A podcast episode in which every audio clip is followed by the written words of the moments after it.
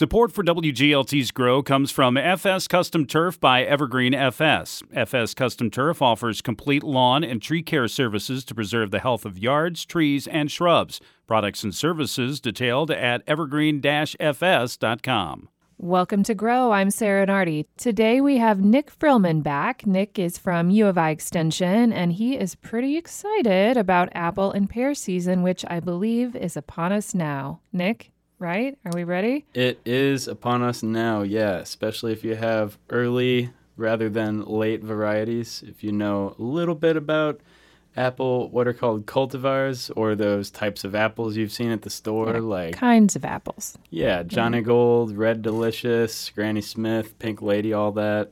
Some are earlier, some are later, and the general apple and pear season is right about from Labor Day weekend all the way through about mid October when the frost will kill them. Okay, yeah, so we're right there, knocking on Apple's door. Exactly. Right? Okay. And fall is in the air. Last night was like a little bit kind of cool out. Yeah, it was Got good. Really excited about that. Me too. So ready for um, ready for sweater season, and who uh, who wouldn't want to start that off with some apples as well?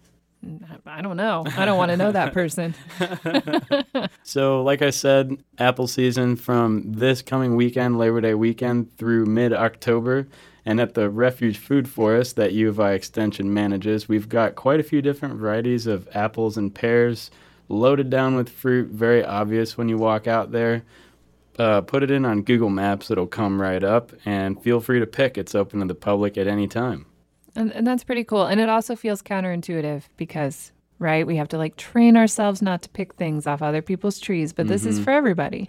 Yep, it's a living demonstration of um, agroecology and uh, agroforestry, I should say. Lots of intercropped fruits and nuts and berries, and we've talked about it on here a little bit before, but definitely don't want all those apples and pears to go to the birds or just hit the ground and rot. So go over there and get you some. And the advantage of having so many different cultivars is if you had one or the other, let's say you just all had Jonagold or Granny Smith or whatever you have, then they'll all fruit like within about a week of each other. Okay. And so with all this diversity of apple and pear variety, we have this elongated season. That makes sense. So. And it's the same philosophy in a pie, right? You want different kinds of apples. Yeah. For different I, reasons, but variety with apples is good. That's definitely the case. And there is such a diversity of apples. If anybody out there um, wants a deeper dive on this, I'm currently wrapping up a book called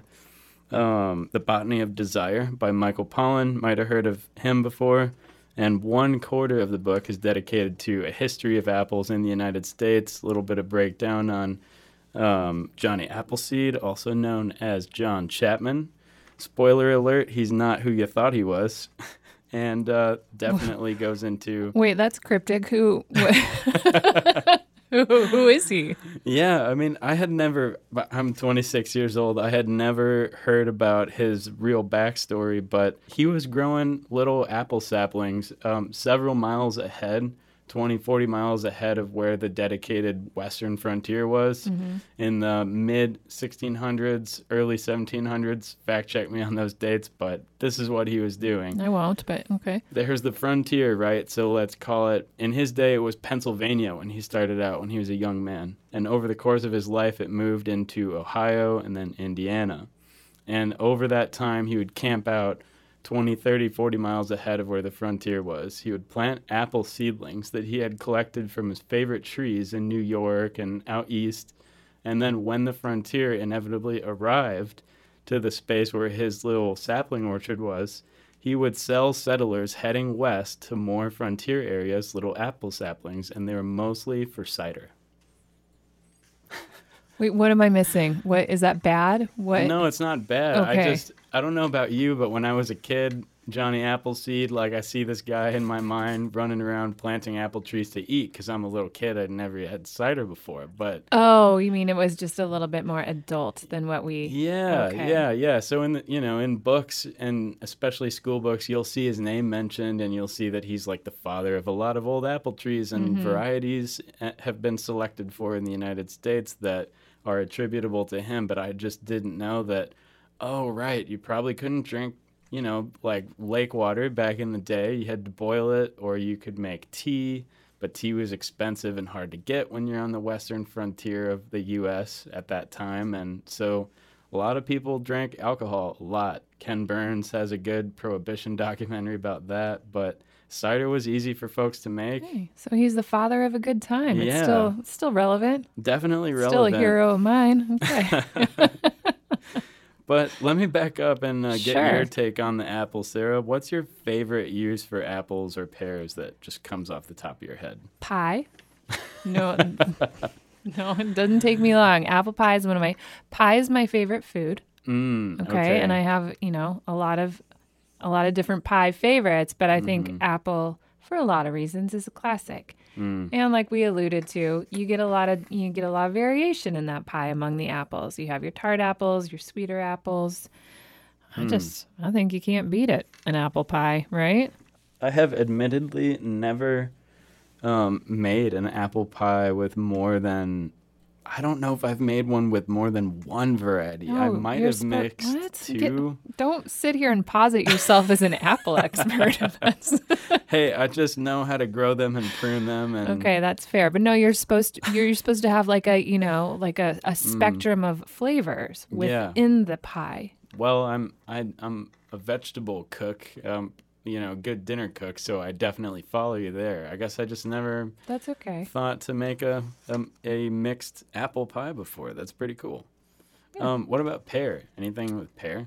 Pear tart. Let's keep it on pastry. Yeah. Love a pear tart. You got a sweet tooth. I have a have a Mexican food tooth, also known as a, as a Mexitooth.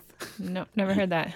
I mean, never I heard that. don't I don't dig sweets as much, but yeah, pear tart. I've definitely had that before. It's always really good. Mm-hmm. Um, going back to the historical narrative for a little bit, this is a part I thought was really cool when I was researching our conversation today. Um, back in the 1600s, apples are thought to have first been introduced to the U.S. by French Jesuits in the late 16th century.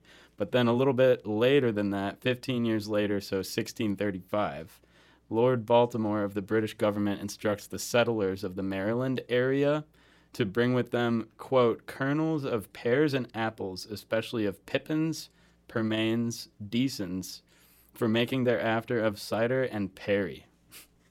So mm. back in the 1600s, the British government's already like, hey guys, you're not going to have a lot to drink, so bring apples and pears. And I followed the cider development recently. You know, you're seeing ciders at more breweries these days, but I had never heard of Perry. I don't know where I was before. But What it Perry is a kind of apple or Per- Perry is the name of what you would make from pears in the cider world. So like low Oh. alcohol fermented pear juice is Oh. Perry. we'll call that pear cider, right? I so yeah, I guess I've been under a rock with uh, ye old alcohol names, but I'd never heard of Perry until a couple days ago, and I looked it up, and it's yeah, uh, also a growing and um, I wouldn't say popular, but growing phenomenon uh, in the cider industry. Yeah, pear cider is a it's a big deal. Man, I got to get my hands on some. Maybe some folks can call into WGLT and tell us where we can get some pear cider. That'd be cool. You can get it at Hy-Vee. I mean, Really. yeah, it's a thing. Hmm. That that Redd's apple ale's got a little bit too much No, sugar in it no, for not- me, not so that. I don't. You know, I'm a little suspicious of uh, of store bought. You know, I prefer the the local food, small farms. You know, craft Yeah. brewing scene, but I'm being picky. Yeah. Well, everyone's entitled. All right, good stuff. It's fall. Get your basket. Mm-hmm. Get collecting. Yep, get out there. All right. Well, if you have any questions about the garden or landscape, send them in and we'll have one of our panel of experts answer. I'm Sarah Nardi. Send those questions to wglt.org slash grow.